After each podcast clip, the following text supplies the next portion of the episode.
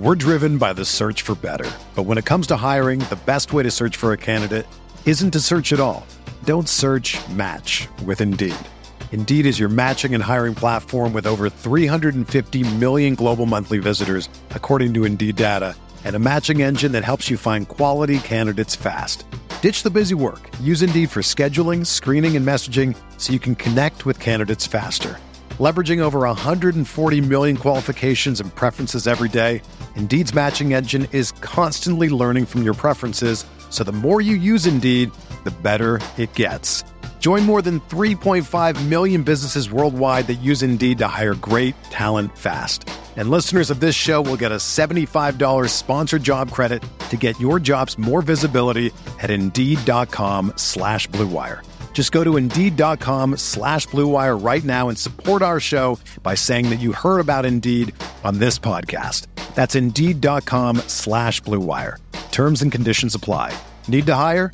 You need Indeed.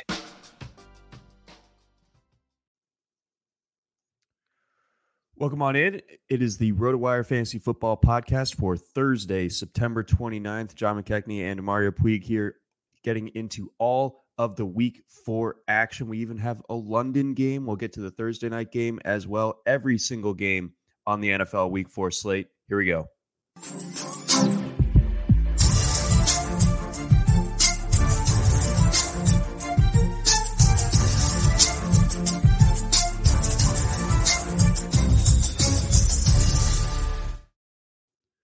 Welcome on in. This is the RotoWire Fantasy Football Podcast. John McKechnie and Mario Puig hanging out with you. We are coming off an exciting week three, and boy, it does feel like a lot of injuries have cropped up across the league. As you know, the Wednesday injury reports have come out. It looks like a lot of star players are, are dealing with those early season bumps and bruises. So let's let's start things out with this Thursday night game, Mario. We have the Bengals playing host to the Miami Dolphins. The Dolphins obviously coming off of an exciting uh, victory over the Buffalo Bills.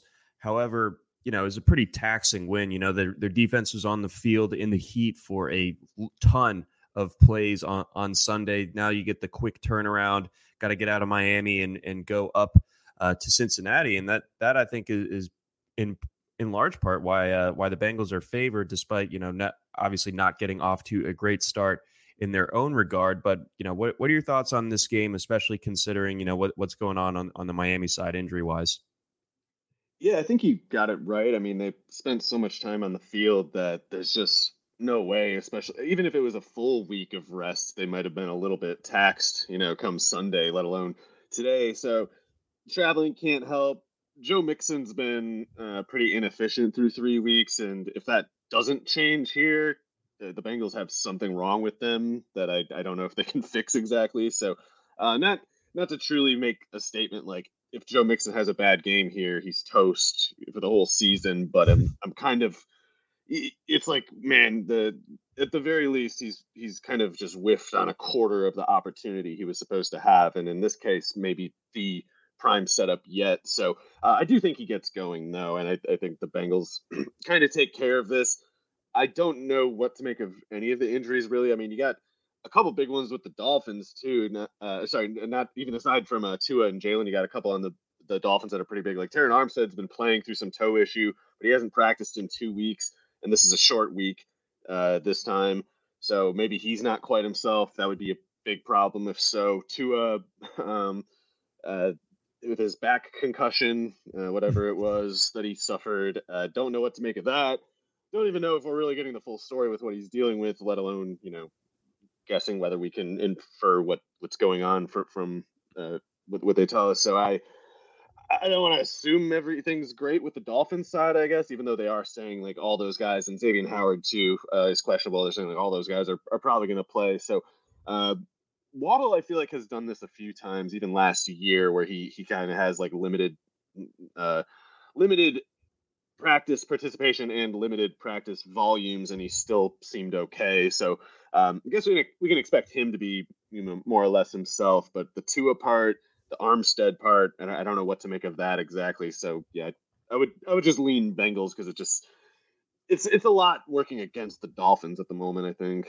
So how would the Bengals have to adjust their, their game plan in order to to kind of escape this one with, with a victory? Because it does feel like, you know, like we've kind of established here that the, the chips are stacked against them, be it the, the personnel and then also just the, the timing coming off of a game like, like the one that they just played on Sunday. Like, you know, it, it just doesn't feel like they're built to necessarily keep the uh, Bengals offense on the sidelines by like sustaining these long drives. Like, I think what's great about Miami is is their ability to, you know, have the big plays, uh, the quick strike type of offense. But, you know, at the same time, uh, I don't think that they can sustain the, those, you know, like ten, twelve play drives that, that eat up some clock and keep Joe Burrow and company on the sideline.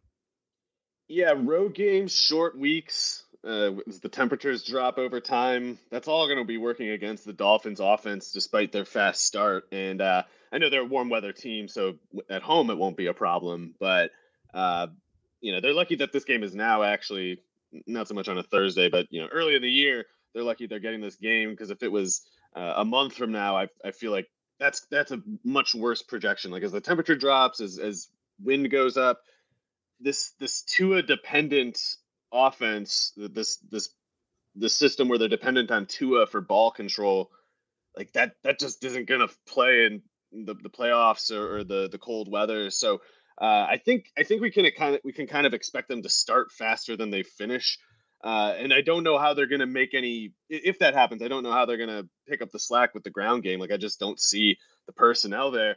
Uh, they're relying on Raheem Mostert to kind of be like their between the tackles runner, which is not going to work. It hasn't worked yet, and it's like they're going to break him if they keep doing that. So uh, they're on track, I think, to end up with Chase Edmonds as their only healthy running back within a few weeks, and if they have a third and one, it's like, well, hell, you might as well throw to Tyreek deep. I mean, what's the point? You're not moving the chains with these guys. So I would have, I would have thought they'd add like a Jordan Howard kind of guy by now, because they're going to sort of need one, whether they realize it yet or not. Uh, in this game though, um, I don't know. I don't know what the Dolphins do differently. You know, it's like, they're just dependent on Tyreek and Waddle to move the ball. Those running backs can't really do it. So they have to just keep doing what they've been doing and hope it keeps working. Uh, on the Bengals side, they just got to uh, not turn the ball over, basically. Like let just let those Dolphins defenders get gassed uh, by by keeping them on the field as much as possible. And then second half, P. Ryan and Mixon should be able to just stomp all over them. And you know, with with the Bengals, and I think it's going to be an issue for them all season. We saw it through the first two weeks when they when they face an elite pass rush. It it can really uh, mess up the, the entire operation for them. Obviously, going up against the Jets last week, that was the perfect kind of get right spot for them. Are the Bengals or are the Dolphins able to bring anything off the edge uh, pressure wise that, that could kind of foul things up for, for this Bengals passing game?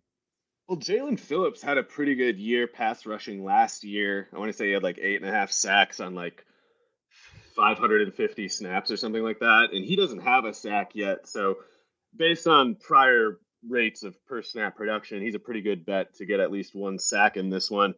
I just don't know if it's going to be the kind of sack that, uh, you know, is it, is it going to be, is it taking the Bengals from uh, second and one to third and six, or is it taking them from second and ten to third and sixteen? Like I, the second one is how you really, you know, start to lay a beating on an offense.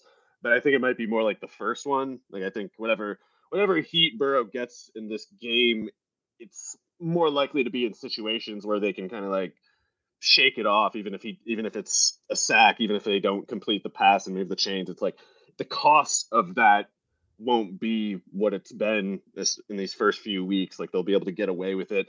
Although again, I'm assuming that the ground game is way better than it's been. So that's kind of what I'm, I keep going back to that point because it's just, I think whatever goes wrong with the Bengals, it's going to be going wrong in parts of the field and in situations that just are more advantageous to them. Like it's not gonna it's not gonna be like, you know, that that Pittsburgh game where everything that went wrong was like a back-breaking event. Uh, it's gonna mm-hmm. be more like they can kind of just slick it off and and keep going, keep keep giving it to Mixon. And you know, especially if Tua is anything less than sharp in this one, I, I just don't think the Bengals need to play with much urgency. Right. So, uh, you know, looking at, at that and, you know, the potential for for slower drives on on the on the Bengals side. Uh, the forty-eight and a half or forty-seven and a half, depending on, on where you're looking for, for the total. Do you think w- with everything that we've kind of laid out here that, that maybe this game's coming in under that? Um, I don't know. I, I I have no good sense of picking over-unders, I guess I should say. But it, oh, I I don't either. Uh, I, I went back and looked pause, at my record though, from last week, and ugh. just having oh sorry, just having guys like Hill's also due to go off. You know, like Hill, uh, if he has a big game, then it's like whatever is a big game for Tyreek is the kind of production that can just sort of flip a game. You know, uh, either either flip it from its current momentum or just, you know, take it over entirely. So it's like, the Bengals could pummel them for three quarters and uh, the Dolphins could still get fourteen points in the last ten minutes or something like that. So uh, it's like the one team I don't want to pick the under against, even though mm-hmm. maybe it's the one time I want to pick it against them. Right. No, that, that may, that definitely makes sense. It, uh, I'd, I'd probably uh, try to stay away from, from betting the, the total in this one as well. Let's get on over to foggy London town as we uh, begin the Sunday slate breakdown. Uh, we got the Vikings going up against the Saints. Uh, this game, not New Orleans, uh, no home field advantage for the for the New Orleans Saints, despite uh, them being the, the home team in this matchup. Vikings slight favorites in this one. I mean, you know, have, have the Saints really like played any kind of sustained good brand of football thus far this season? I mean, other than kind of mucking things up against uh, the Buccaneers early on and then making the comeback against the Falcons. You know, I, I felt like last week it was kind of a, a bigger indication of where they are. And I don't think the, the Vikings are great necessarily, but ooh, man, I, I think this Saints team is ticketed for potentially a top ten pick, especially with the, with the injuries they've got in the quarterback room. Yeah, Jameis not practicing today, and I, I don't want to misquote the guy, but I thought Dennis Allen said he thought Winston would practice today, so I don't know if that marks some sort of escalating concern or whatever. It was concerning enough, just Jameis Winston with broken back or, or back fractures, multiple back fractures. It's like, mm-hmm. we we barely able to work up the courage to go with him when he's completely healthy. It's like, you don't need that part put in. Uh, if we got Andy Dalton at quarterback, that's kind of just a wrap right there.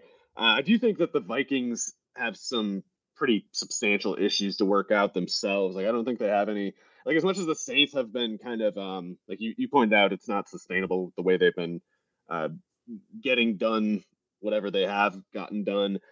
Uh, the Vikings, uh, there's, there's something, there's something just wrong about them too. Like they, I, I'm not convinced of their defensive direction, and that's not as important as the offense, but the offense too, uh, Aaron Glenn had Kevin O'Connell in hell last week. Like, I know that's, I'm not just trying to take credit from Jeff Okuda or whatever, but um, those D Bs were on those receivers every step that they took. Adam Thielen wasn't getting open. K J Osborne wasn't getting open.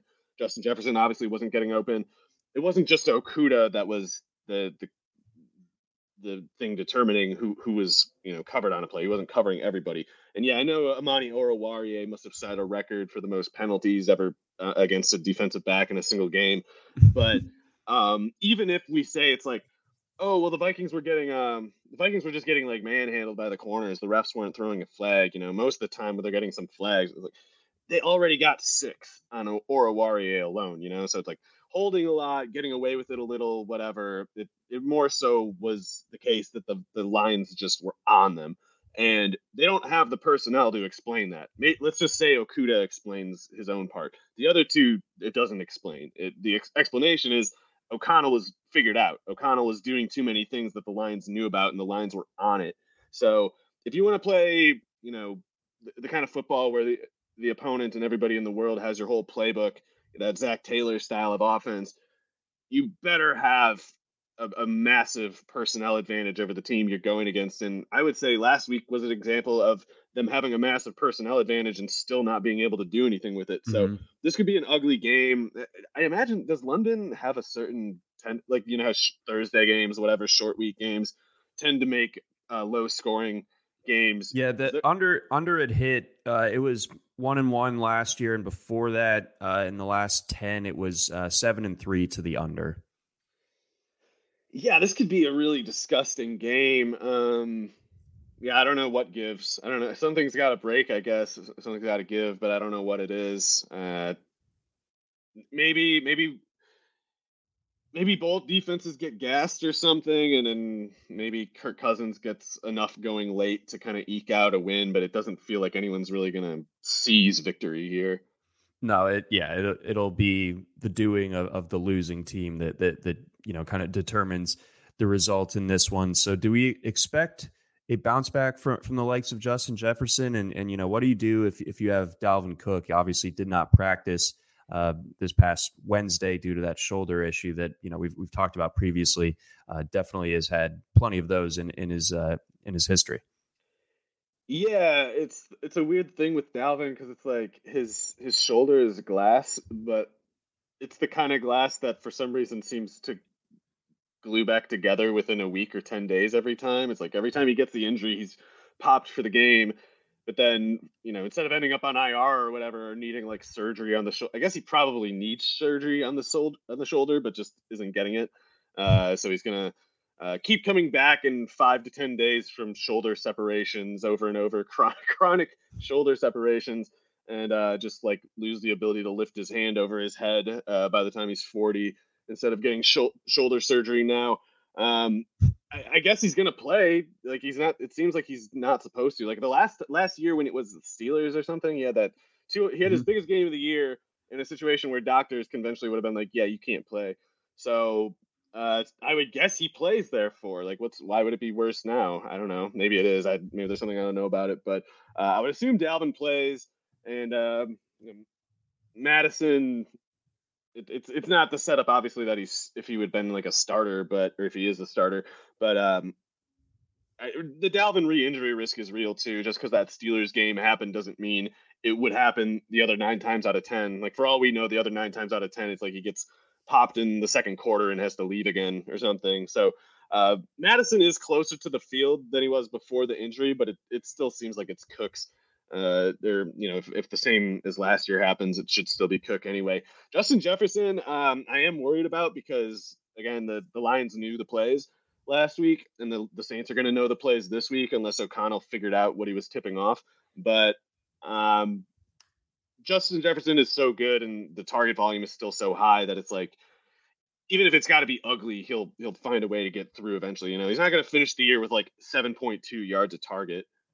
No, no. So it'll it'll come back. Um, but yes, still some overall concerns. You know, that week one was so dizzying uh, that I, I think that there's kind of like an almost unfair expectation that he do, he just simply does that every week. And that how screwed is the Packers defense? They they got pants by O'Connell, and now O'Connell just looks like another Zach Taylor after one week. So um, we'll see. And then, you know, on the New Orleans side, if it is Andy Dalton, you know, I, th- I think that Chris Olave has kind of put himself on, on the radar to, to start and just kind of conventional. It was a good uh, run, teamers. Yeah, yeah. yeah the, I'll those, remember it fondly. Those Olave Rookie of the Year tickets sure as hell aren't happening. Maybe one game of Dalton he can survive, but uh, what what are we going to – is Jameis Winston's multiple back fractures going to be substantially better in a week? Is it, he just needed a week off for his – and multiple points broken back to heal. Uh, doesn't seem like it's a good way out. I don't know. Well, I don't know. Maybe if he's sleeping in like a hyperbaric chamber, maybe, but uh, even then, uh, I don't know. It, Jameis has all those cool exercise videos. Maybe those are going to help. I, I'm not totally sure, but I'm sure he's way. got a great idea, whatever it is. Just like someone chasing him around. Um, and then let's see here. Uh, when it comes to Alvin Kamara, limited on Wednesday. Imagine he's just going to be one of those guys this year that is limited a lot, but but plays a lot. But uh, your expectations on, on him after rushing for sixty yards uh, this past week? I I don't know what's a fair expectation with him, really. I mean, that those ribs got to hurt. Um, I guess uh, you like it to be what it, maybe his best game of the year. It's just to this point, it's just that's not saying anything at all. So. Uh, Yeah, he's, he's got to do okay here. I, I'd, I'd be surprised if he's a dud or whatever, but uh, not not vintage Kamara either. It's more like the, the slog kind maybe that we saw early last year uh, where he was getting like twenty carries for eighty yards and a touchdown kind of thing. Do you, do you think he, he breaks out of that eventually, or, or is this going to kind of be the Kamara season? I, he'll, I think he'll get out eventually. I just don't – it's it's tough to tell – where he's at in his career you know, by conventional metrics, because it's like twenty-seven, he just turned twenty-seven. It's like, that's not truly old, but he's not a big running back either. And he's had a pretty sizable workload at this point, like especially last year, getting two hundred forty carries in thirteen games was kind of ill-advised, I think. Uh, not that it would explain anything about where he's at. I just mean like that, that kind of body type, you don't really want to, you don't want to make him a workhorse. You want to make him a guy who does a lot of damage on a modest workload. Uh, it's, it just suits him best, and it, and it prolongs his career the best. So uh, the way they were using him last year is like more the way you should use like a Mark Ingram kind of like, uh, you know, between the tackles guy. Like that, that just, uh, it, it doesn't really help him. And, and it actually might have taken a toll on him. He might be, for his body type, the kind of workload that he's taken, he might be aged more like thirty than twenty-seven, you know? So he might actually be closer to decline than we'd like to think about. And uh, if if that's at all in play, then then it would be, you know, an, a, certainly a new development, something that has never been the case with him before. Like whatever else has gone on with Kamara, system products to some extent or not, he's always been elite for his own part too. So if he's now just some kind of pretty good and the offense sucks too, like that's kind of a lot working against him. Yeah, no, absolutely. So that, that's a good way uh, to frame that. Uh, we're going to grab a couple of questions here in a second. Uh, but first, a, a message from our friends over at Blue Wire. We're driven by the search for better. But when it comes to hiring, the best way to search for a candidate isn't to search at all. Don't search, match with Indeed. Indeed is your matching and hiring platform with over three hundred fifty million global monthly visitors, according to Indeed data, and a matching engine that helps you find quality candidates fast.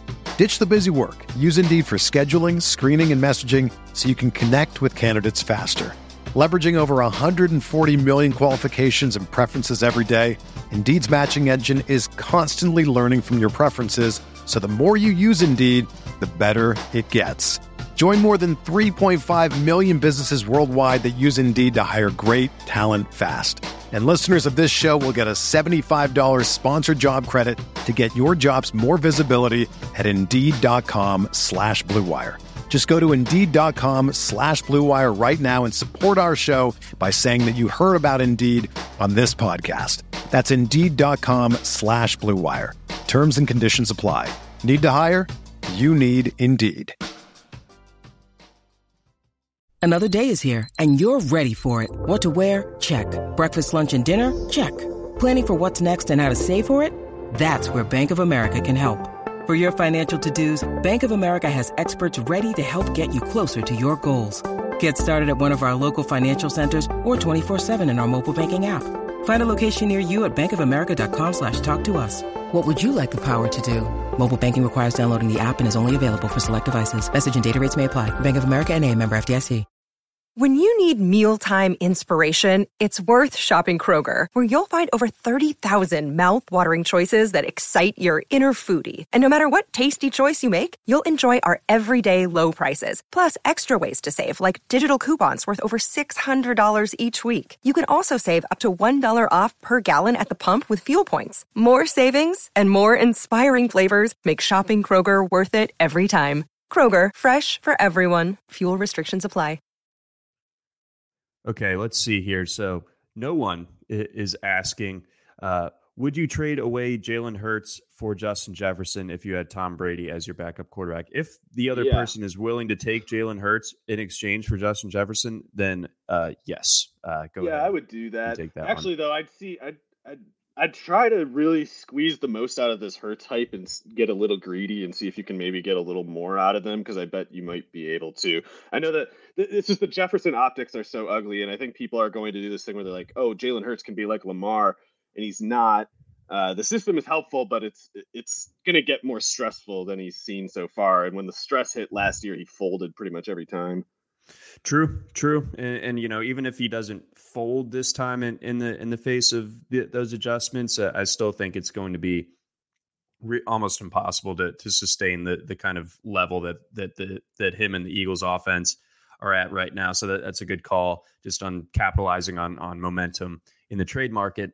Let's get on over. We got Falcons, Browns, Browns slight road favorites here. The number was a decent bit higher earlier in the week. The, the Browns were like two, two and a half point favorites. Now it's down to one, uh, one and a half as they go up against Atlanta. Atlanta coming off of the that game out in Seattle, and the, the Browns having played that ugly game last Thursday night, kind of already kind of washed from our memory against uh, the Steelers. So your thoughts on, on this one? I feel like this sets up pretty well for the Browns personally, but we can we'll get into it. So your thoughts here?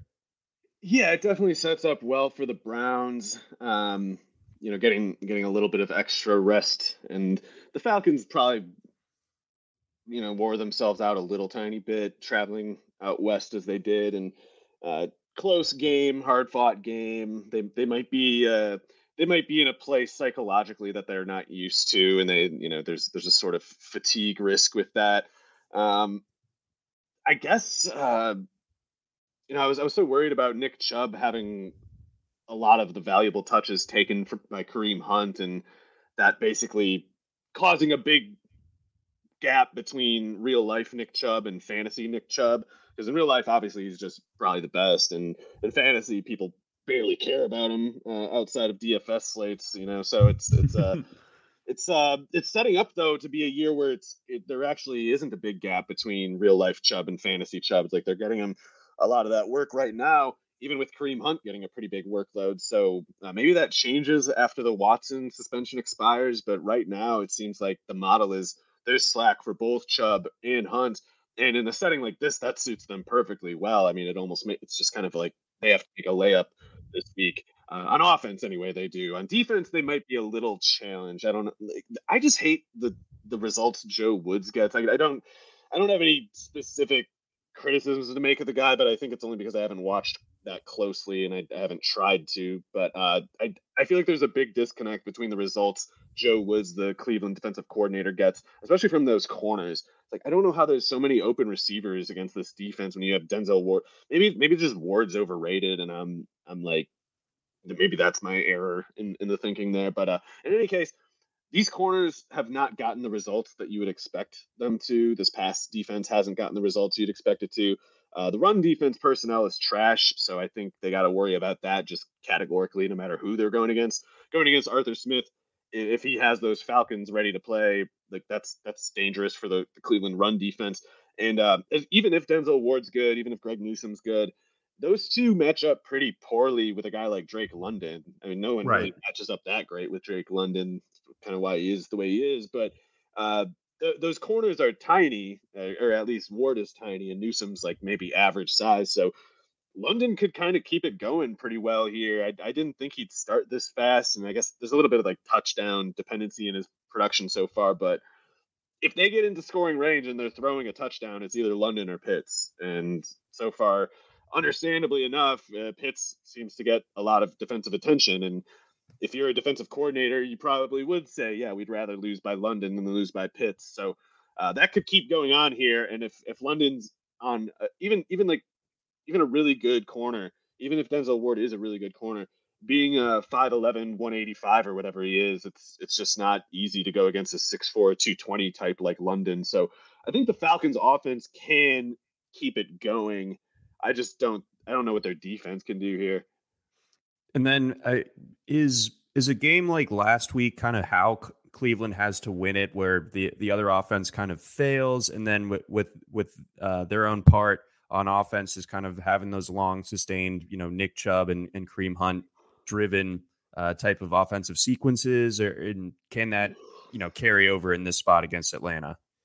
Yeah. I mean, it's kind of interesting because uh, you don't see an offense deliberately built like the Browns offense is built. They're pretty clearly uh, they're, they're kind of acknowledging in the design, like, yeah, we can't throw. So we're going to, we're going to very specifically dial up our targets that we, you know, somewhat selectively put out in the first place. Like, we're not going to try to run up forty pass attempts on you. We're going to try to throw it twenty-five to twenty-eight times. And as many of those pass attempts as possible, we want to be like dialed up, sort of scripted targets.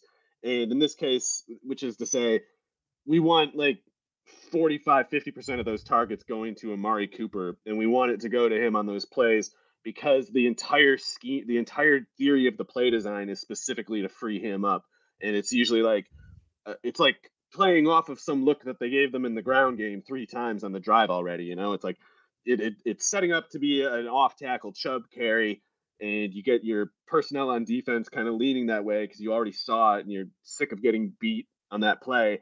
And then it ends up being a little bit different. And, you know, these the, the routes are set up to free up just a quick opening for Cooper, and bam, another first down. And you kind of just keep doing that until you get to the end zone. And it worked last week.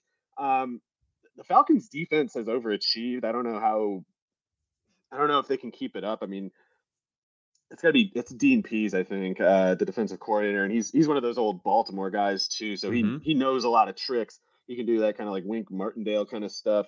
Um, so I can I can imagine them keep keep on uh, overachieving, but they really are overachieving, and I, I don't know if you can really do your. You can't like smoke and mirror your way out of the problem of Nick Chubb being a hulking, uh, really fast human.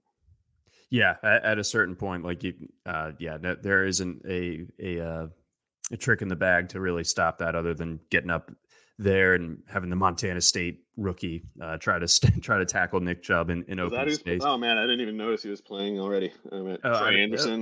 Yeah, he had the uh, he had the punt block against the okay. Rams. Yeah, if he's if he's on the field, like that guy doesn't really know how to play line. Like he it, he's not even supposed to yet. So if he's out there, that's just like Chubb. Uh, you know the.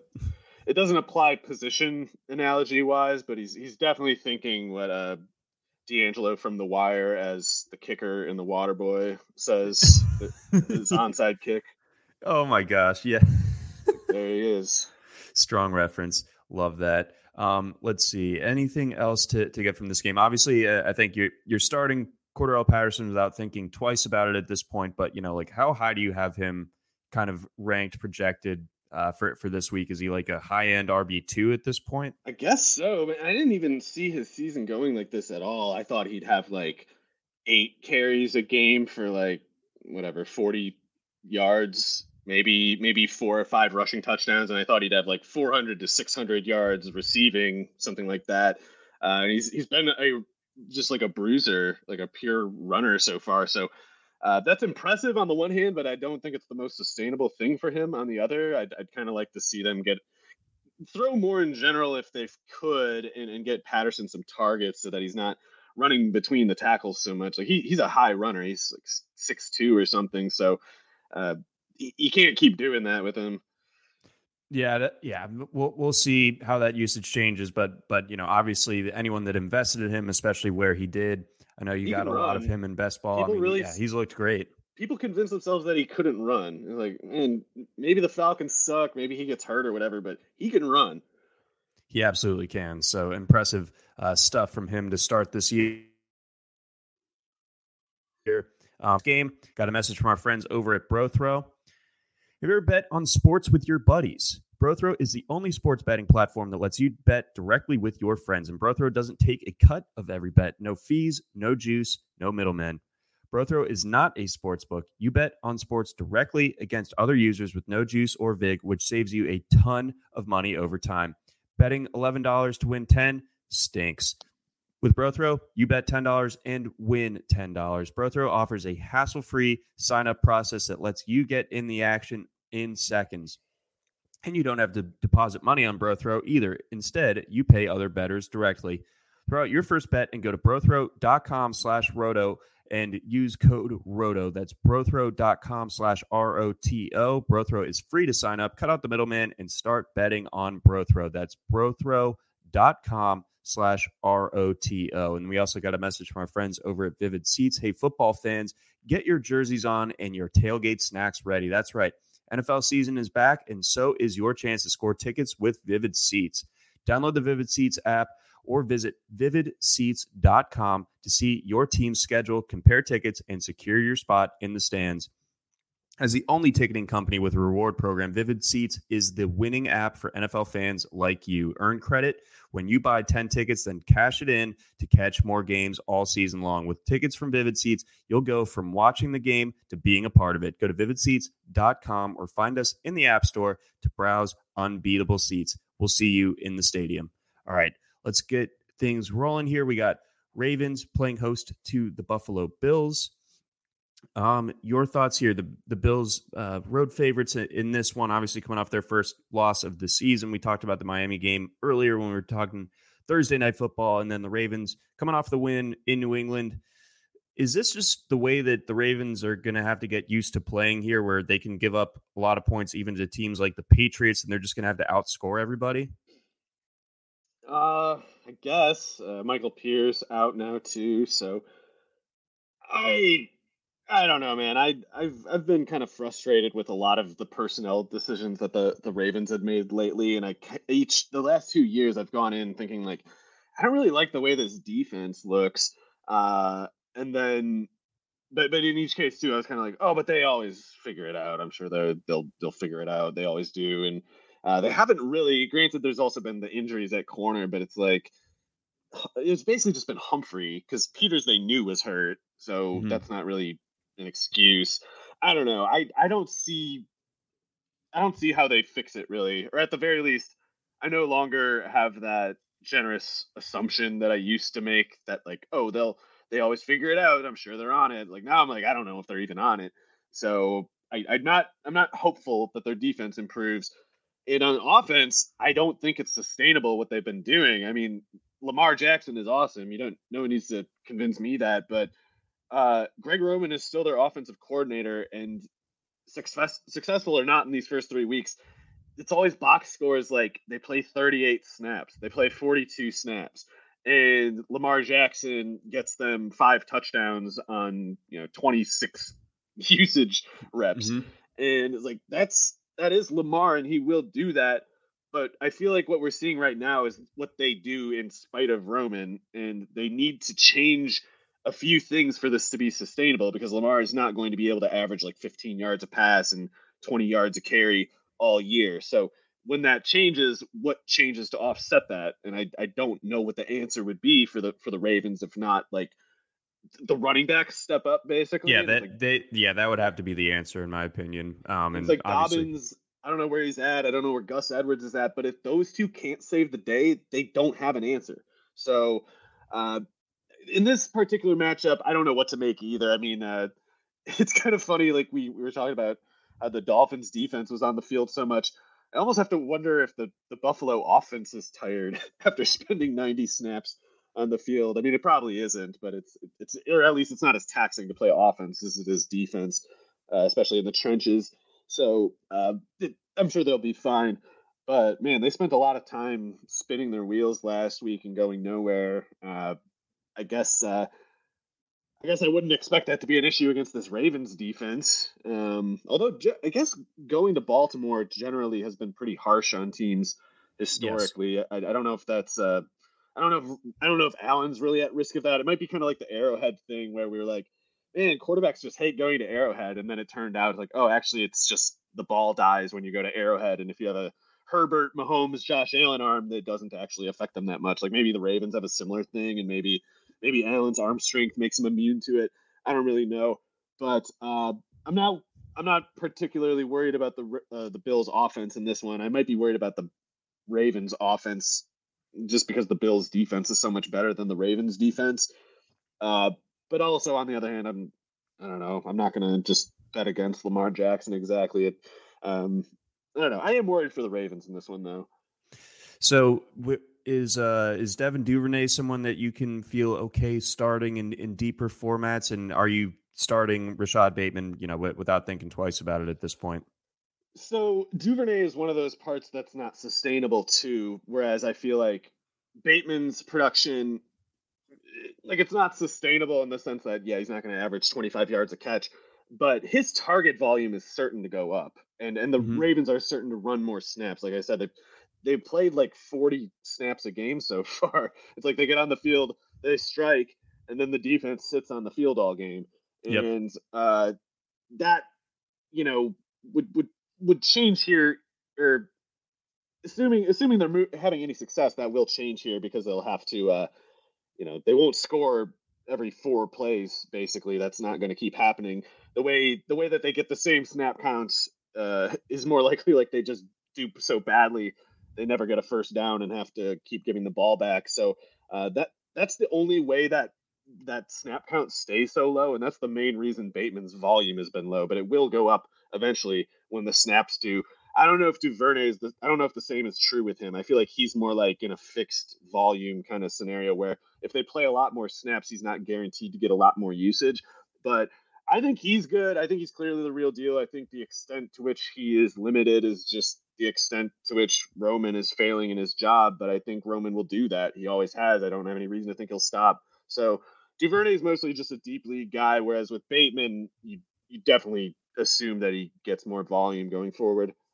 And then uh, just rounding it out, you know, when, when it comes to the Bills here, um, I just feel like their offense is set up so well uh, to do well against the, this defense. Like, you know, uh, the, the Ravens needed some some turnovers, some, you know, absolute terrible interceptions from Mac Jones a week ago. Kyle Hamilton, uh, you know, had to chase someone down to force that fumble. Obviously, like that, that was a good thing that that happened, but you, you don't like the events leading up to it where you got a receiver just kind of streaking it across um, open.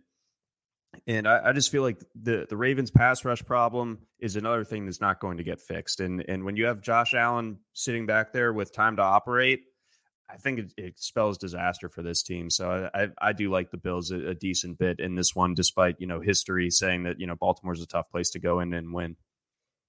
Yeah, I will say it'll be interesting to see if the Dolphins of all teams showed something about how to counter this Bills deep uh, Bills offense, because uh, they basically forced or, or convinced anyway the Bills to uh, just spam running back targets. Like they must have had like twenty, twenty-two running back targets, which is not normally how they work. Uh, and it shows that the Dolphins were taking away something vertically because they wanted to go to Diggs. They wanted to go to Davis maybe, and it wasn't there. And then you could see like almost a point in the game where Ken Dorsey's like, all right, well, we're going to throw to the running backs then. So I'm I'm curious, like, what did the Dolphins do to make the Bills decide, let's take, let's voluntarily take Diggs and get Davis out of the game and try to replace them as pass catchers with Devin Singletary of all people. And uh, I guess James Cook and Moss also got in there a little bit. Devin Singletary catching like eight passes is a loss for the Bills offense. They can't let that mm-hmm. happen. So it's interesting that the Dolphins convinced them to do it. No, I, yeah, that, that's a really interesting de- detail. And then, uh, you know, kind of marrying it up bet- between the, these two units, uh, the Bills just don't seem like they're going to be able to run the ball at all this year. The Ravens don't really feel like they're going to be able to stop it, but I, I just don't think that their run defense is going to matter in this one necessarily. But I, I think it still is a concern moving forward. The the new defensive coordinator and, and Harbaugh were talking about the the lack of run fits. And, you know, that, that kind of led to the Patriots running out, running it, you know, kind of all over them. I don't think the Bills do that, but, at, you know, I think it's something to to monitor when the Ravens face good run run teams like the Browns. Yeah, and uh, if they keep using Singletary that way, then needless to say, uh, that's an insane boost to his value. Yeah, that just... Oh, my gosh. P- the reason why people would, would hate P P R scoring, uh, basically. Um, let's keep things going here. We got Commanders, Cowboys. Uh, Commanders, three-point underdogs on the road going up against Cooper Rush and the Dallas Cowboys. Cowboys played an ugly game on Monday. Uh, it wasn't as ugly as the Sunday night game. That I'm still like angry at myself for, for spending three and a half hours watching that on Sunday night, but now that Monday was was a whole lot better. But yeah, da- Dallas, you know, I think you established this point last week where when the, when it is just Cooper Rush back there, it's obviously not not a high ceiling team, but you can totally see the talent uh, elsewhere, like on the field for the, for this Cowboys team, whether it's out wide, whether it's the the defense is just kind of crazy, especially in the front seven.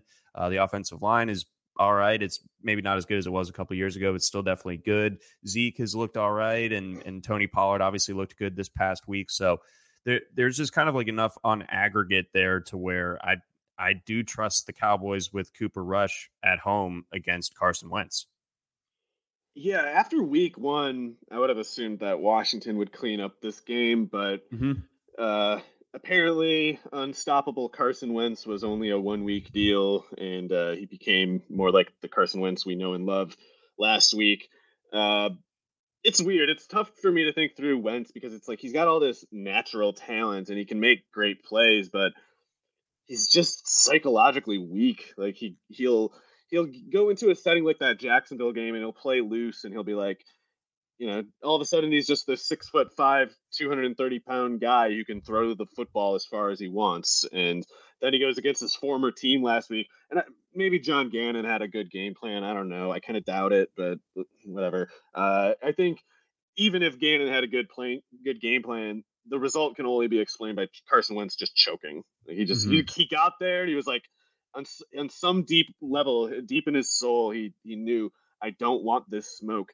But his whole persona is being like this, oh yeah, I'm, I want to get back on the field, coach. I'm, I want to, I want to prove my doubters wrong. And it's like, he's, he's got like this frail narcissism working against him where he, he both wants the spotlight and is also afraid of it.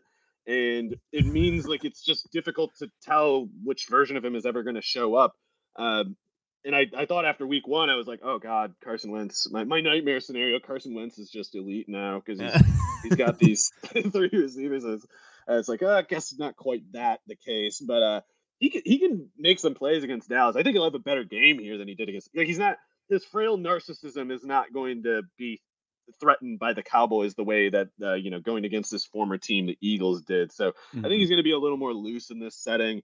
And uh, there's nothing about the Ca- the Cowboys secondary that's scary for these receivers, quite the other way around. It's like Dallas might even need to take take a little bit off of their uh, pass rushing ambitions to properly manage these three route runners that are so dangerous for Washington.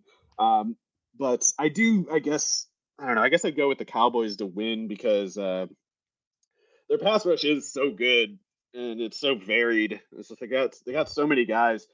Like outside of that Quinton Bohannon one, it's like everybody's a runner. Like everybody can pursue in the open field. Everybody can split gaps.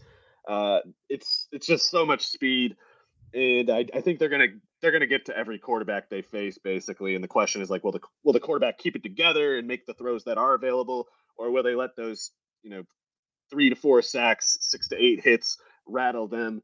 And uh, I don't know. I, I on the other side, I guess I should say too, Cooper Rush, man, he's he's got such a bad arm, but he's playing really well. I mean, he he's, he seems not like great accuracy, but I haven't seen him. I, I can't remember seeing him make like a single bad decision. It's like he's he seems yeah. to uh, like he needs to be perfect with his decision making, but he has been too. So uh, I don't know. I mean, it's it's it's like we would consider Wentz the better quarterback, but I don't know if Washington gets a better quarterback outcome in this game. And if I, if I don't think their defense bridges that gap, and I definitely don't, and uh, I guess I have to go with Dallas, even though I don't really know how I think it'll look exactly. Yeah. I, I definitely like Dallas in this spot as well. I can see Carson Wentz not, not only getting, you know, pressured that Dallas creates for him, but no one can run into a sack uh, quite like Carson Wentz. So I, I expect to see plenty of that on Sunday. Lions, Seahawks, Lions, four-point favorites in this one. The Lions, unfortunately, kind of esca- escaped last week, not only with a, with a loss, but also um, a decent amount of injuries, you know, whether it's to DeAndre Swift or, or Amon Saint Brown, you know, one Amon-Ra Saint Brown, like one of the uh, heroes of the early part of the season. Now he's dinged up. So, you know, what do you do with, with the Lions covering four points at, at home uh, against the Seattle team? Uh, yeah, I don't know. I mean, granted, I'm biased because uh, I'm obviously a Rashad Penny investor and generally a fan of his. But I think the Seahawks pretty clearly lost against the Falcons because they didn't run enough. And I thought they should have lost in week one because they didn't run enough. And I'm surprised that two out of the first three weeks the Seahawks lost or should have lost because they didn't run enough. I didn't. I thought that was the last possibility with Pete Carroll running the show, especially with Russell Wilson gone. But everything they were saying about Russell Wilson limiting the offense was true. It's like they didn't want to only throw the ball twenty-seven times a game. It's just that they thought that Russell Wilson was a liability for uh, basically, you know, attempts twenty-seven through thirty-eight or whatever Geno's been throwing. Those are all slants and like crossers and things over the intermediate part of the, the middle of the field that Russell Wilson just couldn't or would not throw to. So that low pass attempt volume they had with Wilson was just because they they completely they they forfeited that one category of play structure, and now they're running it with Geno. But like, man, you guys were running the ball well against the Broncos, and you should have lost, but you got bailed out by Nate Hackett. And then in week three, you didn't get bailed out by Nate Hackett, so you lost, and you pu- when mm-hmm. you pulled the exact same stunts. And it's like I I I am surprised that we're in this place in the first place, but I also would be shocked if Pete Carroll looked at those results and couldn't figure it out, especially given his kind of, you know, ideological inclinations. I think it's like usually he wants to find a reason to run the ball more. And it's here, there's a big fat one right in front of him. So if they get going on the ground with Penny, I, I just I think Penny's the category of player. Like, you get him over eighteen carries, you're at for the defense, you're at serious risk of giving up a fifty yarder any second. And uh, if they get him there, I think that happens. If they don't, I think they lose uh, for sure. Whereas, you know, if, I'm not saying they win if they get Penny twenty carries, but I think they definitely lose if they don't. Um, okay. Yeah. So I don't know. The, the Lions offense should be fine without Swift, though. It, yeah. So uh, you starting if, in leagues where you have them or stashed them, picked them up, what what have you, uh, assuming again that, that Swift is inactive this week, Jamal Williams, starting him in the flex pretty easily. Yeah. I mean, he was a flex player even when Swift is healthy. So it's one of those things, like, he doesn't gain that much with Swift out. It's, it's not like Williams was like a twenty carry, six catch, you know, mega running back waiting to break out. It's like, He's he's kind of maxed out as it is, but he has no real competition for, like, high value touches now. Oh, ex- exactly. Yeah, he was already getting the goal line work uh, even pre uh, Swift injury. Um, and then as far as the receivers go, if Amon-Ra Saint Brown is out, I know Josh Reynolds left last game a little bit gimpy as well. Yeah. Um, is this like a Hawkinson week, or, you you know, wh- where where else do, do the targets hurts. go? Oh Maybe my God, their pets' heads are falling off. Yeah, maybe I shouldn't have been so quick to assume the Lions offense will be okay. Maybe maybe they're just too battered to be themselves right now.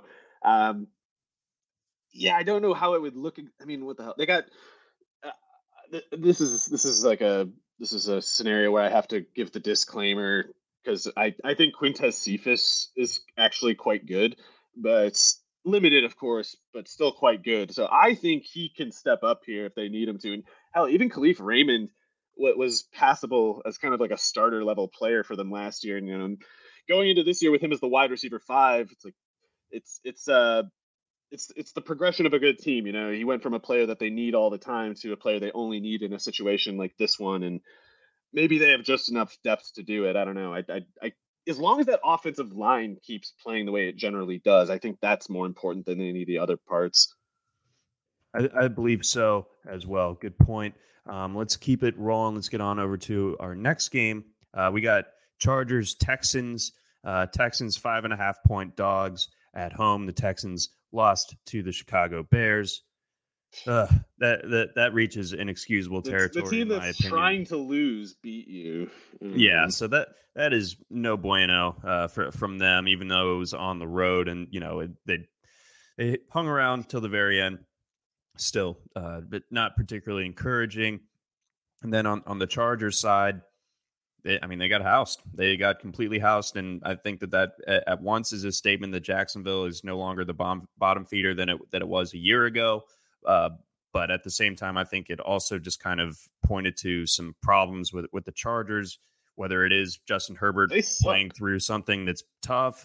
Uh, they they are injured, you know, in a lot of spots, but like Austin, you would think with, with Herbert being dinged up the way he is, it would be a, a great spot for Eckler. And no, I mean, they were, they were playing catch up the whole time, but st- I mean, even still, it just, oh boy, I, they're too predictable. They don't have threats. They don't have any teeth. Like, especially when a guy like Allen is out, they just don't have any teeth.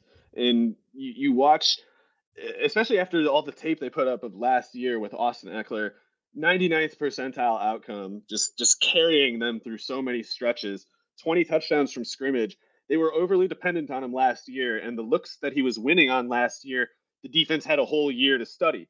And I'm not saying like Eckler's just toast now because they they figured him out, but when Herbert's hurt and Allen is missing and now Rashawn Slater's out for the year, whatever, like there's a lot working against him, and and defenses are more prepared than ever to deal with him.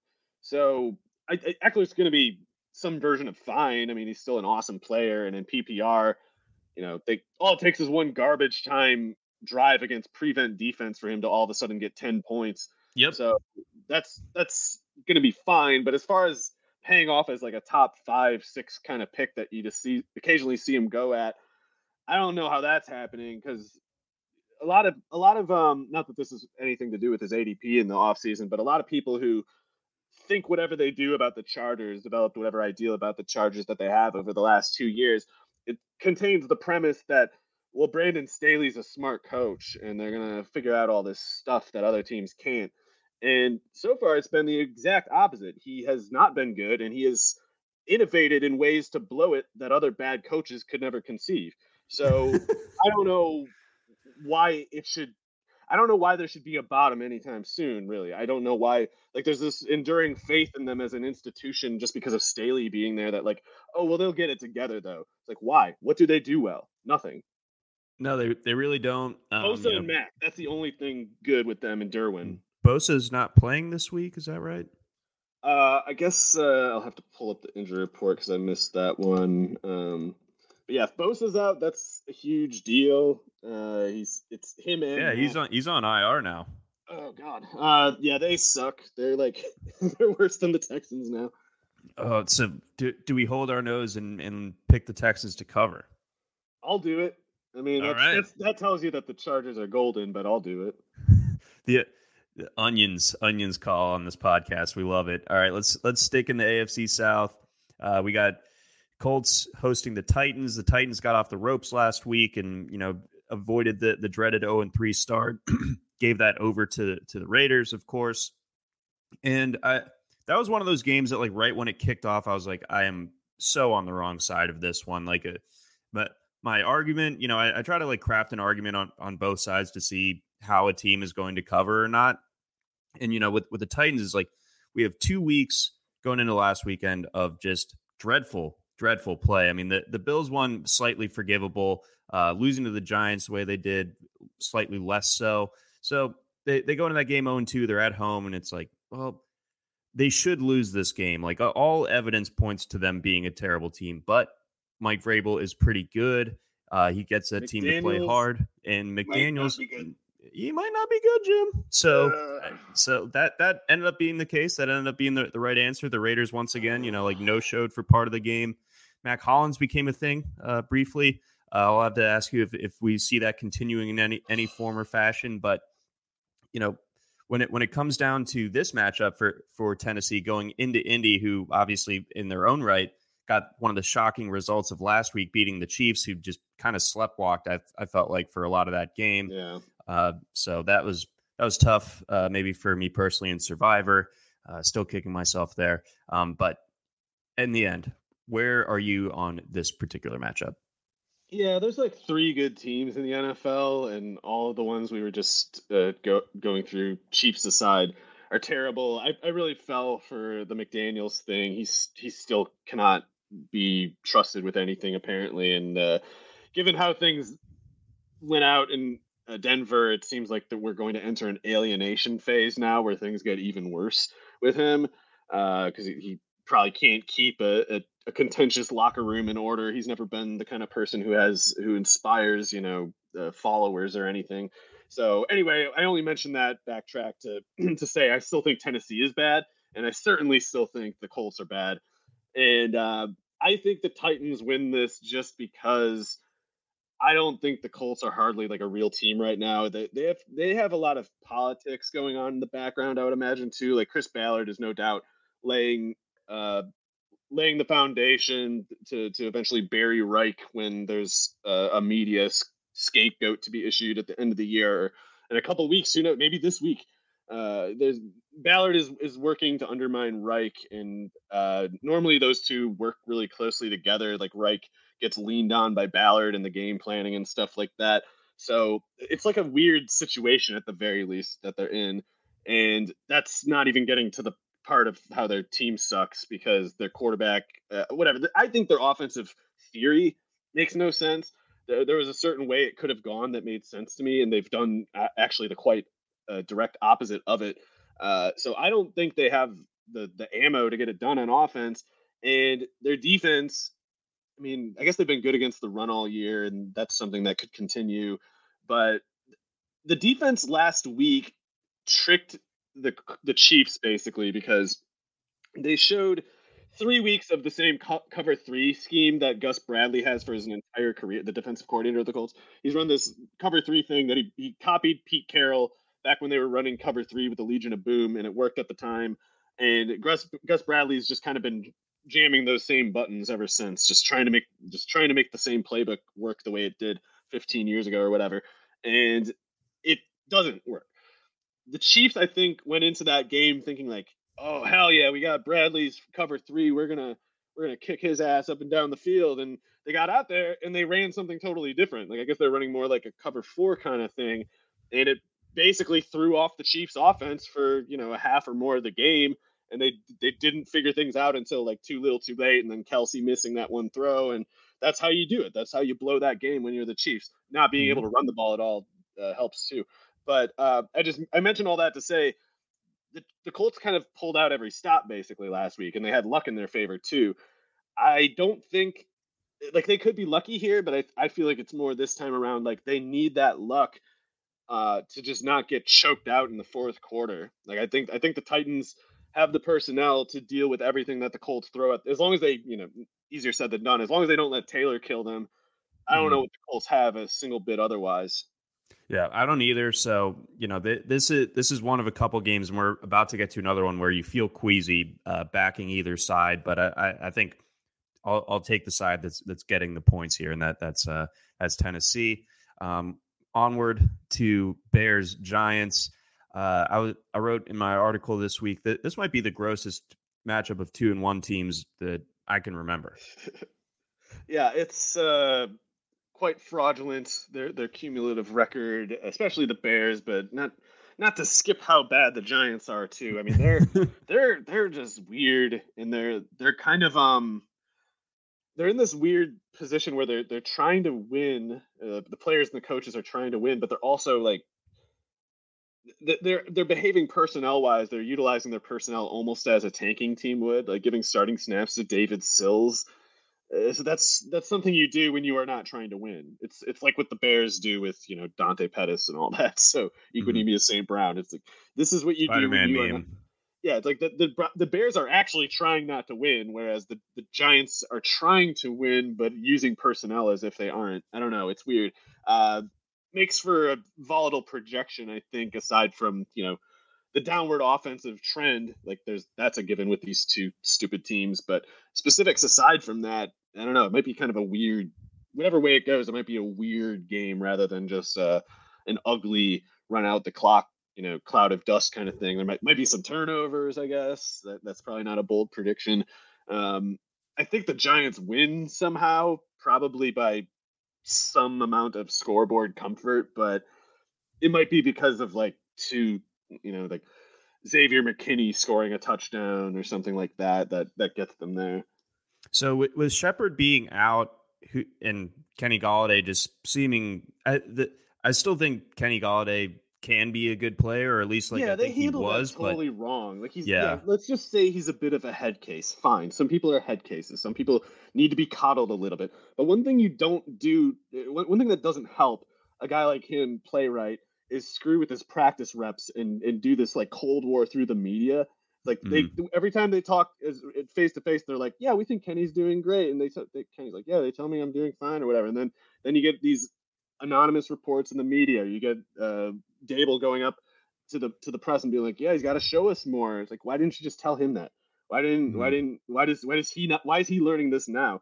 And also, like, he's gonna get the yips over this. He's gonna develop a, a complex because yeah, he's probably a bit of a head case. And when you know head cases are a little more fragile psychologically sometimes, and you don't you don't just like boot camp them into something different. Like you got to kind of deal with their eccentricities, and I think Golladay is a guy who it's like if you don't give him those first team practice reps and you make him spend all that time sitting on the sideline about how he doesn't want to be here and how he he doesn't feel like he can trust anyone here, like these people aren't on his side, he is going to get into the game the few times you put him out there, and he's gonna have the yips, and he's gonna he's not gonna be focused, and he's he's gonna be trying to I, th- I see people saying like he's just not even trying, he's trying to shave points, and it's like no, he's probably just a little bit weird and needs to be coddled a little bit, and if they had coddled him they'd have more production to show for it, but they took the principled stand of like no, you gotta be more like David Sills because he's so helpful.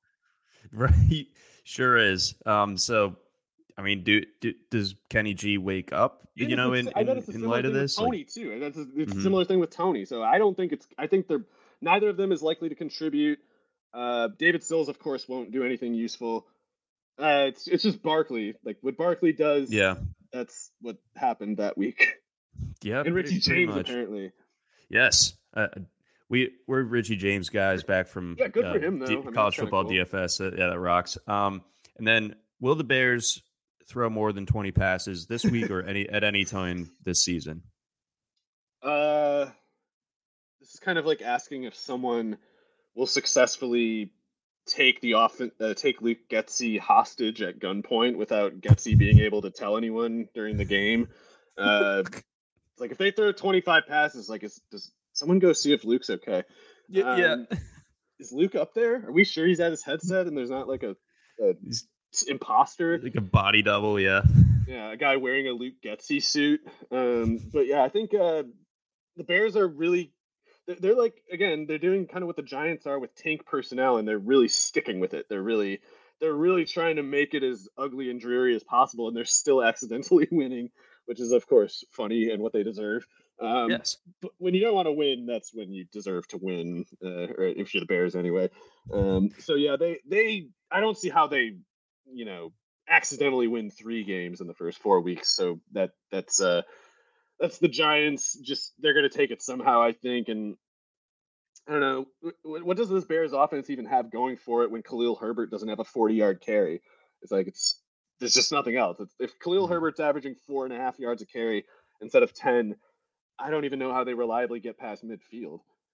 Yeah, no, that yeah, so that being big, big play dependent and run dependent, like that, mm, that bad, bad equation there. Like go back to the drawing board. Um, let's see here. Let's keep it going. Uh, we got Jags, Eagles, really interesting game. Um, uh, Eagles, six and a half point favorites in this one, playing host to the Jaguars. Um, I like the Eagles in this spot. I think I'm just going to continue to to back them. Uh, they they just they continue to feel like the best team in the in the N F C in my estimation. Uh, this line was at seven. Now it's at six and a half. Um, your thoughts here? I know the Jaguar. I mean, the Jaguars deserve plenty of credit for, for their start. We'll, we'll obviously get there, but I just, I think at the end of the day, the Eagles are just better. Yeah, I think uh, the Jaguars are interesting and whatever else, but the Eagles just are one of the best teams in the league, and I think some of the problems that the Washington offense posed to the Jaguars defense, like namely making them play spread defense, basically.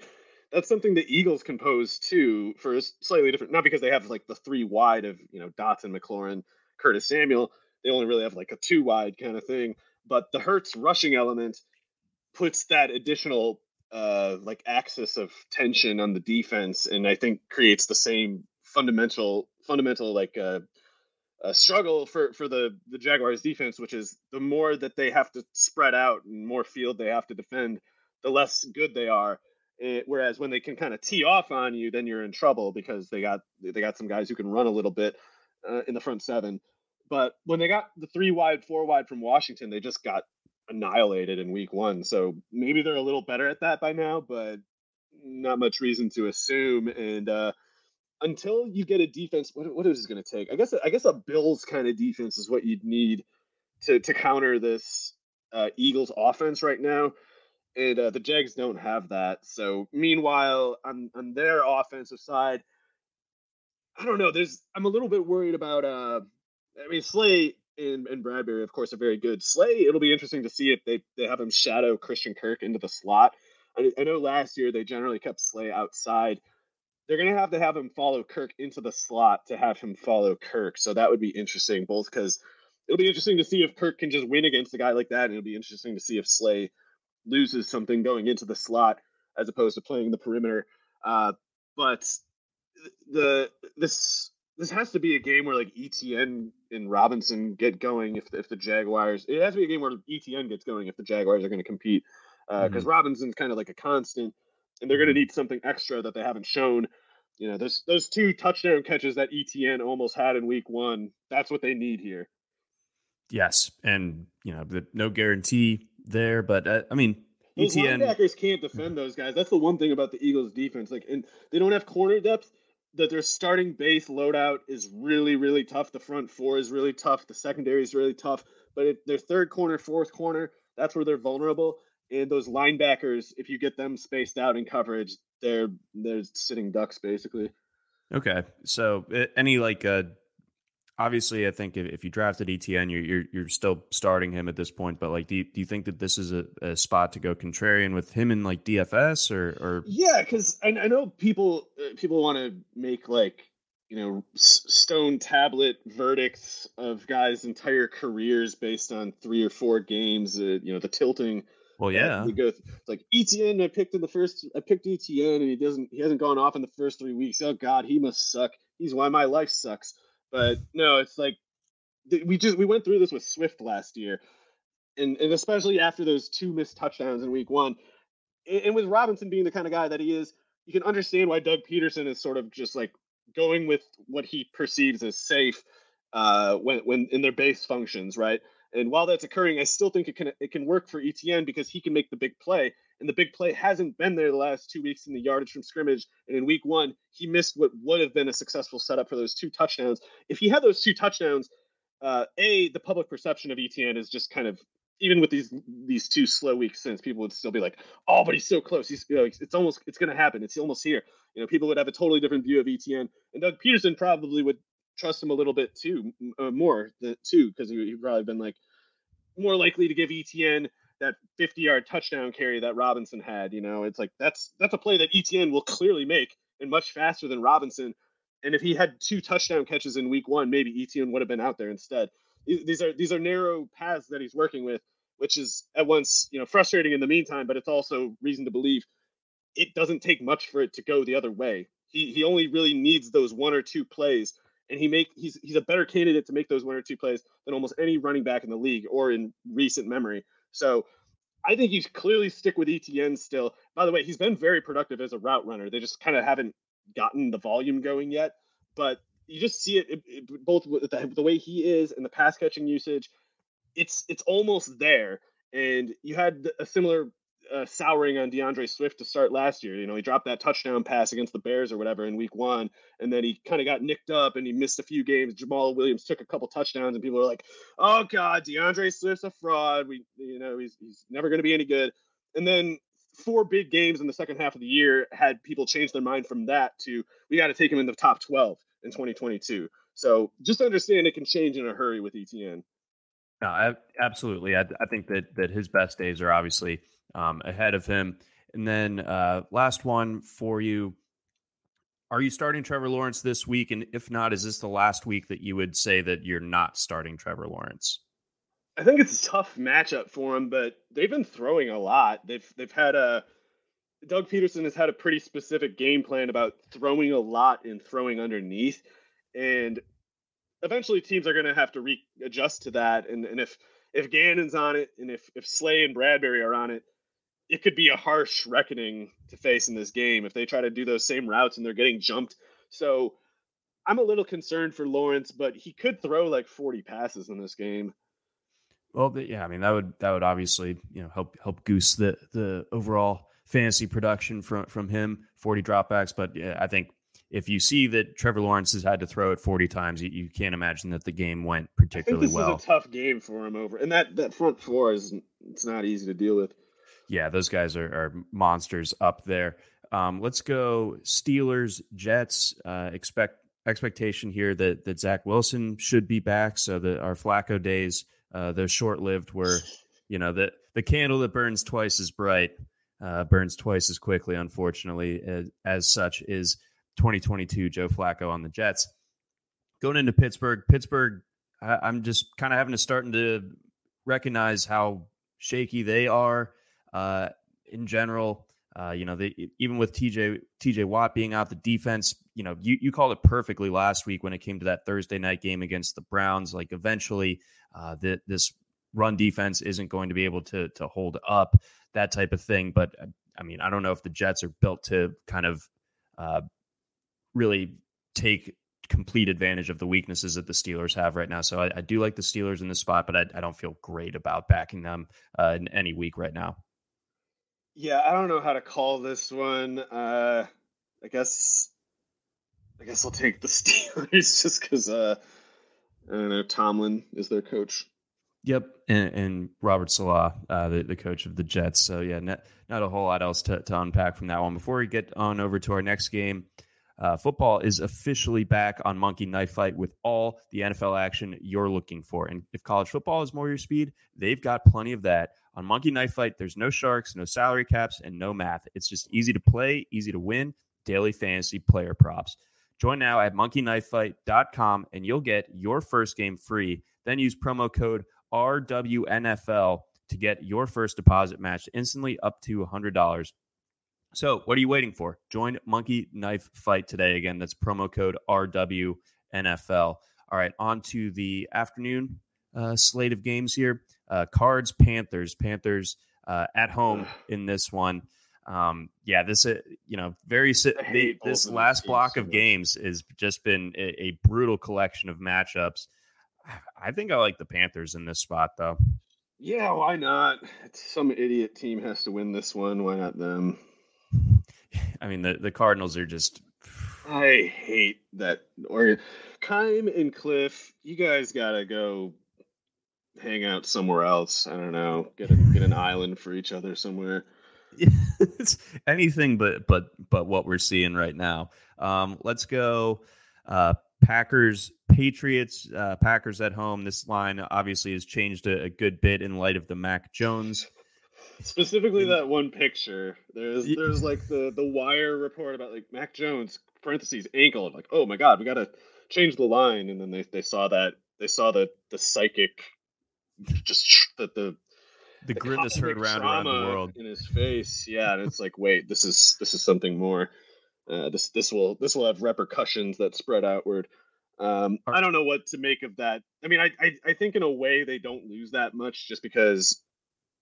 Not that I'm saying Jones is not better than Hoyer or Bailey Zapp or whatever, but they weren't getting that much from the quarterback position. So uh, it's a it's not a high bar situation, but uh, yeah, the Patriots. I don't know what they, like their offense sucked in the first place. I don't know why they would keep it together here outside of the ground game. Like the ground game will give them a certain sort of constant, but I, I think Rodgers gets enough going that the Packers pull away, uh, even if it's in the late part of the game. My, my thinking was, was just kind of like, especially when the line was closer to ten and a half, that I'm not going to trust the, the Packers with that much against Bill Belichick. But now it's nine and a half, and I, I can a ten point win is a lot easier to conceptualize than thirteen against Belichick. So, um, I, I if the line sticks at nine and a half, I'm I'm on the Packers somewhat begrudgingly, but but ten and above, um, I think is where the you know, and obviously that's why they make the line the, the way that they do. But um, no, I you know, actually I, uh, I I'm, I'm thinking a little bit too much in like wide receiver corner matchups, but I think Rodgers could have a really good game here. By the way, I, I think Romeo Doubs is for real. Uh, yes, his arrival was needlessly delayed by the G M Gutekunst or whatever, sticking his hands in the offense and saying you got to start Christian Watson, even though he sucks and hasn't practiced in like four months. Uh, Doubs should have been their lead snap guy along with Watkins right away, and he proved it last week. I don't think they can go back. And uh, in this particular game, you might see a lot of Alan Lazard against Miles Bryant, who is uh, the new Dante Dion. Like I've mentioned previously, like he, he he won't be in the league soon, so target the receivers who run against him now. Mm-hmm.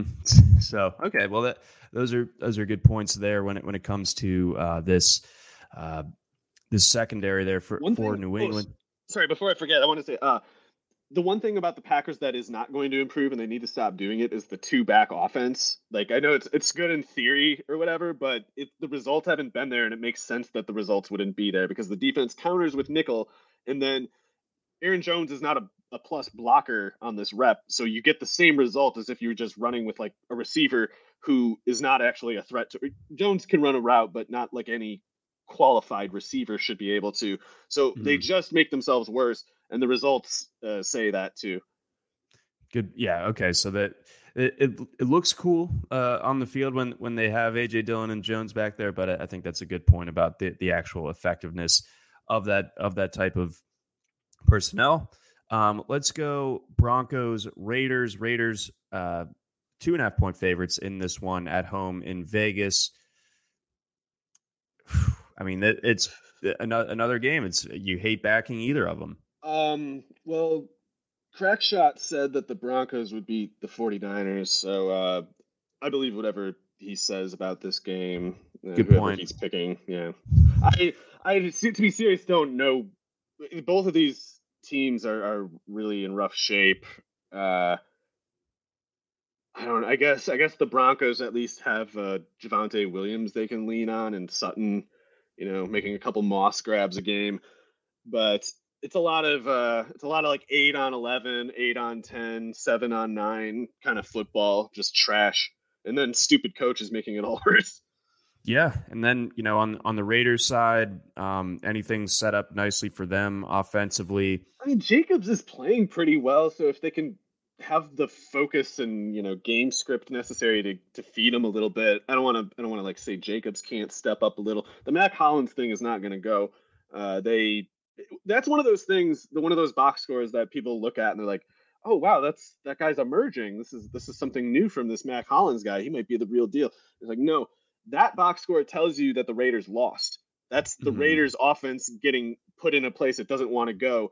If if they're if they're featuring Mac Hollins as their lead receiver, they got whooped. It's simple as that. So uh, granted, they can lose against anybody apparently, but the Hollins thing is not like an enduring design. Even if Renfro misses time, like they they want those plays to go to Waller. Couldn't find a way to do it. Got whooped for it. Yeah, and and then you know Adams. Coming off of a couple of kind of disappointing weeks for fantasy, you know, the target volume's been there. Do you think the efficiency climbs back up to norms this week?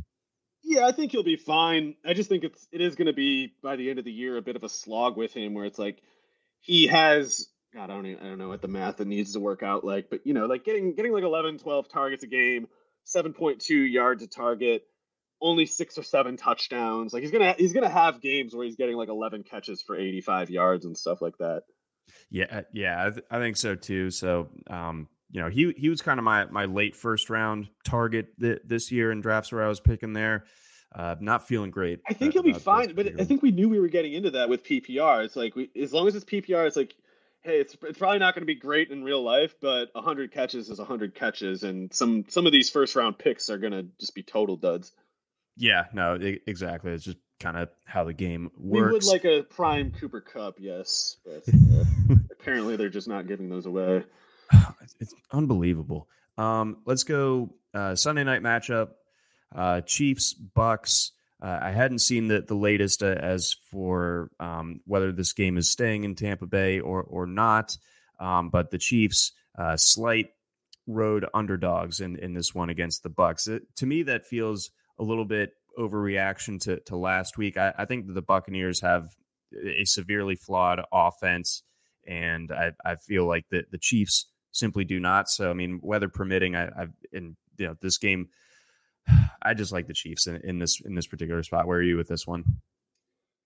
Uh, it's it's tough to think through because there was that one time when they had Tyreek and and the the Chiefs showed up and just put like two hundred seventy yards on uh, in one half.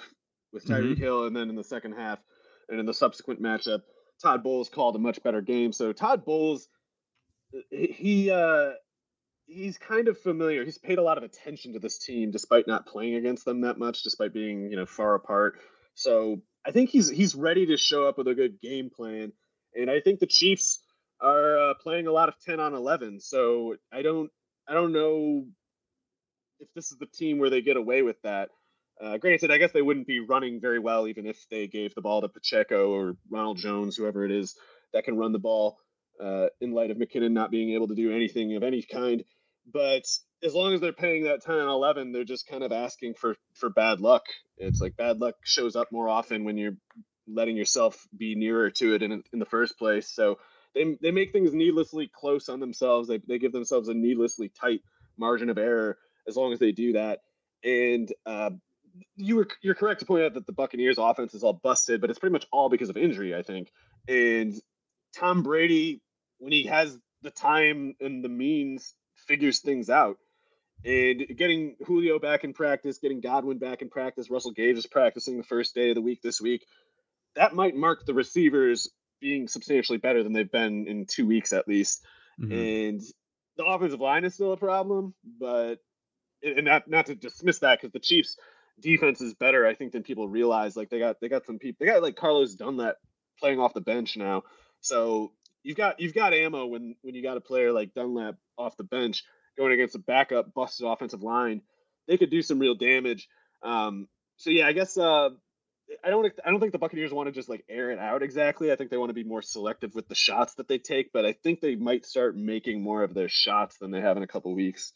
Okay, that's an interesting point. Yeah, I mean, you wouldn't expect their offense to to continue to, you know, just kind of mire, uh, but but at the same time, uh, you know, it's been a, been a slow start. But I think I think you know, point Brady point well always taken. Gets to working on things. You know, it's like there'll be a game where you're like, oh man, Brady's just whooped, but like it just doesn't happen the same way the second time.